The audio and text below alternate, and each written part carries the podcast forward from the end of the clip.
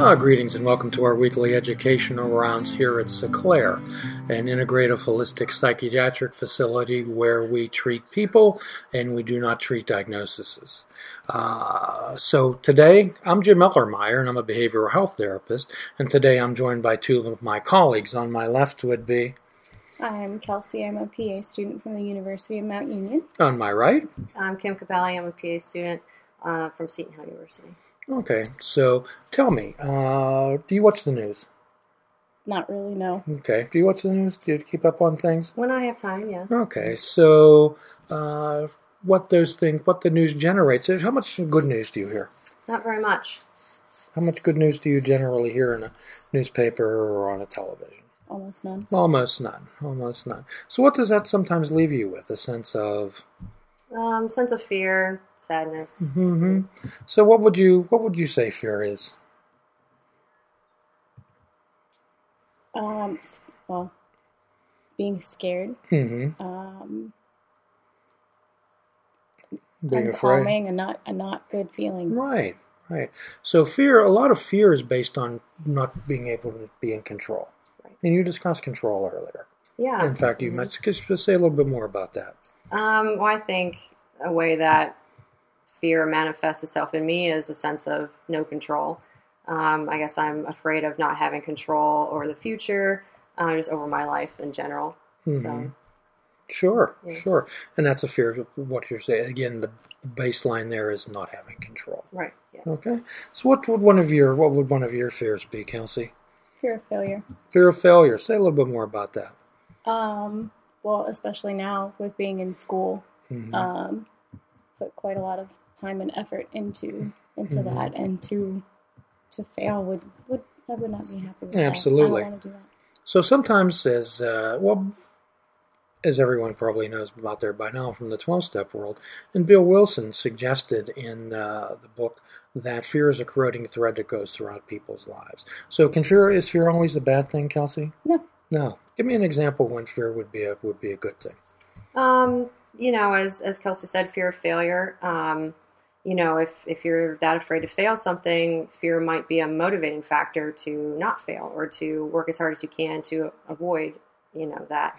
Um, so that in that way, I think it can Absolutely. be a positive thing. Absolutely, and also fear can can be a uh, self preservation mm-hmm. tactic. Mm-hmm. Can not? Could you give us an example of when that when that could work?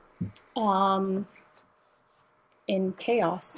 In chaos, um, like any sort of tragedy, an earthquake, something like that. Mm-hmm.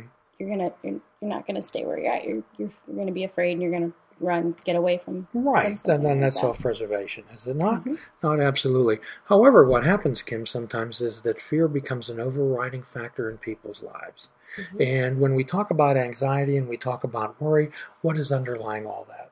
Fear. Fear, absolutely. And it seems to be a lot of people seem to want to generate fear, do they not? Yeah. Mm-hmm. In our in our particular world, uh, fear is a much greater motivator than actual physical violence, is it not? So many people that have panic attacks, Kim, uh, the fear is that the, the actual fear of having one is much worse than the, the panic attack itself. Mm-hmm. Living in that type. You know people that live in anxiety and worry, Mm-hmm. Kelsey? Mm-hmm. Absolutely. So unfortunately, what this world sometimes does is, is it fosters it fosters fear and anxiety, and it fosters fear and living a life of fear. People who are afraid to go out of their homes, people who insist that they be armed all the time people. So, so what do we do? Uh, what do we do? What, what's one of the first things that we teach here at Seclair to be able to be in touch and be able to safely manage uh, emotions? Um, well, the, one of the first things is, is you need to label the emotion. Um, kind of, you know, be aware of it, give it a name where, where we, we give the emotion a name. We sit back and we accurately describe the situation we're in, do we not? Mm-hmm. So when we when we're accurately able to label and describe an emotion, then we're able to better deal with it, are we not? Yep. So it's just like when you if you ever had a dog or an animal. If you don't give it a name, you're not that particularly attached to it, are you? Mm-mm. So why do, why do we give things names? Then we believe we own them, right? Mm-hmm. So what I'm asking you, let's own that fear. Own it and accept it and, and, and understand where it's coming from. And the first then we look then we look remember fear's a behavior. So we look back and we look what's driving that behavior. Okay? What's driving that behavior? So there's so many things going on in the world that unfortunately we hear about instantaneously today. And my hope is that everyone out there could possibly be in recovery from the news and the what I would call fear mongers. So remember, uh, back in World War II, uh, Franklin Roosevelt was president of the United States, and he used to have these fireside chats on the radio. And one of the things that because everybody in the world was very, very, very afraid of. Uh, what was going to happen.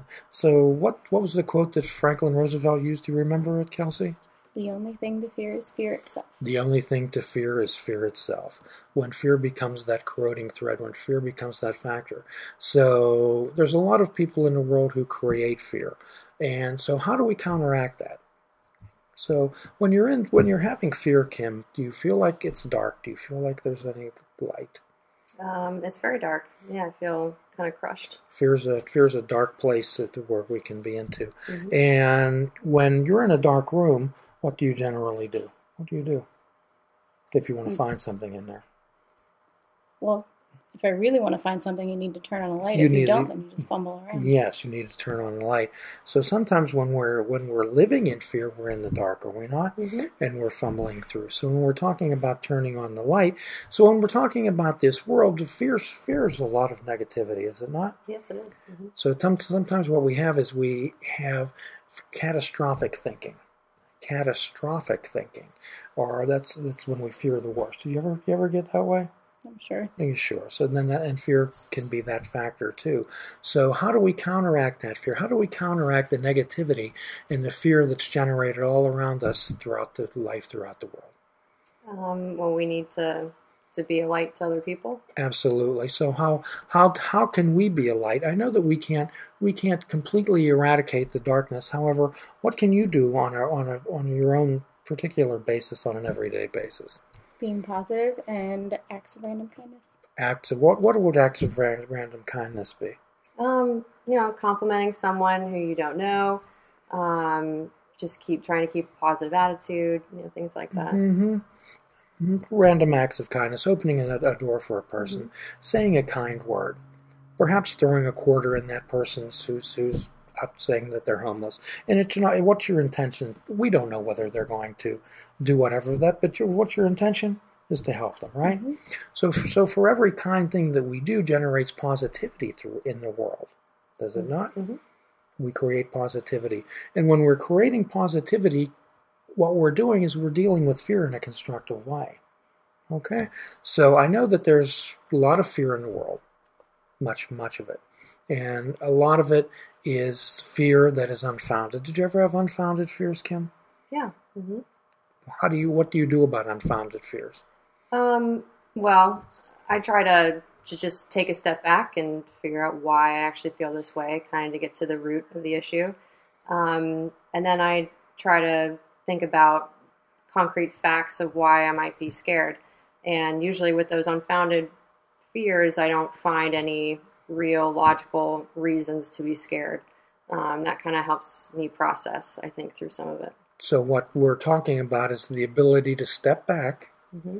and become the observer behind this thinker, as it is the thinker that's creating the fear, is it not? Yes, it is. Okay, and many of these fears are, are completely, completely unfounded. And again, when there's legitimate cause for concern and fear, then it can become a motivating factor. So all this, all this fear-based things that we see in the world, everyone, everyone that's out there that, that's living in fear, they're they're locking, they'll have to lock their doors all the time, and they're they're constantly wary and they're looking out. Okay, so what is a what is a life filled with fear? What would what would you say a life filled with fear would be like, Kim? Um, I think it'd be a very restricted life, very kind of sad, depressed life. Um, not a lot of adventure or, or even fun, really, if you're, you know, filled with fear every day. So what we ask people to do, Kelsey, is replace that that mind of fear gradually with a mind of awareness. To become a mind of awareness, to be to be open to possibilities. And again, what's the best way to get out of fear? What's the best way to get out of depression? What's the best way to establish some self-identity, some self-concept, and some self-esteem? Is to number one is to compliment others and do those random acts of kindness. To, to spread that light. Mm-hmm. So imagine imagine if just the three of us would do three or four just small acts of kindness a day what we want to do is generate. We want to generate some positivity. Okay, we forget it. Forget it. We're we're going to cease fighting anyone or anything. We're going to cease fighting anyone or anything. So what we want to do is create a positivity, and we're going to stop. We're going to stop attacking. We're going to stop attacking the fear. We're going to stop attacking these emotions, and because they are you, are they not? Mm-hmm. They're with you right now. Yeah. Okay. So sometimes you're afraid. Would you be? Would you introduce yourself as fear? Absolutely not. I'm fear. would you introduce yourself as anxiety? Mm-hmm. Okay. So the idea is that we, in one of our podcasts, we talk about hitting the reset button. Did we not? Yep. So when when we find ourselves becoming fearful, and this takes some practice, is to be able to step back. Okay. Step back and understand, analyze it, accurately label and describe it, take that moment to center yourself, and how do we effectively do with that? So that's my challenge out there for everyone today. I'm going to challenge everyone to create some positivity in the world when er, when there seems to be so much negativity. And sometimes we just respond to negativity with fear, do we not? We respond to negativity with fear, and when we're when we're in fear, then we're in darkness when we're in fear, when we're, we're in darkness. So when we talk about religion, when we talk about spirituality, all we're doing is we're talking about connecting with something greater than yourself. We're talking about something greater than yourself. So, and that would be the light. And what I'm going to ask you, Miss Kelsey, is to reflect the light. Do you think you could reflect the light? Okay, reflect the light into that darkness of fear. Mm-hmm. Okay, and when you when you let's say when you were a child and you were afraid of the dark, and someone came in, oh, don't be afraid, don't be afraid. There's nothing here. Well, when someone comes in and they turn the light on and they open all the doors and they get under the bed and they show you, they actually they they take the time to say, okay, let's identify and label what's going on in this room. Let's identify and label it. And sometimes we need a helper. We need a we need a helper, do we not? Mm-hmm. And sometimes that that's where we're talking about a spiritual connection. Okay? As that spiritual connection, there's no fear there. There's no fear there. And my suggestion is to connect yourself with, with like-minded people and to share your fears. When you're afraid, have a have a trusted confidant, have a friend that you can share those fears with. Okay? And remember when we bring those fears out, when we bring those fears out, then then they're no longer in us, and we're able to accurately label and identify them. As I've said many times before, fear is like vampires. When you when they come out into the light, then they dissolve. Okay. So, any uh, final thoughts from you, Miss Kim? No, I don't think so. Okay. And Miss uh, Kelsey? Nope. Okay, so my challenge out there for everyone today is to bring how can you bring some positivity into this light? How can you bring some light into the darkness? Uh, perhaps the, when you're at a cashier, perhaps you could compliment that person. They have a hard job. When somebody does something well, compliment them. Tell them how much you appreciate that. Open a, open a door for someone. Be kind to another. Perhaps we can't all feed the world. We can't all shed the light to everybody, but we can do our part.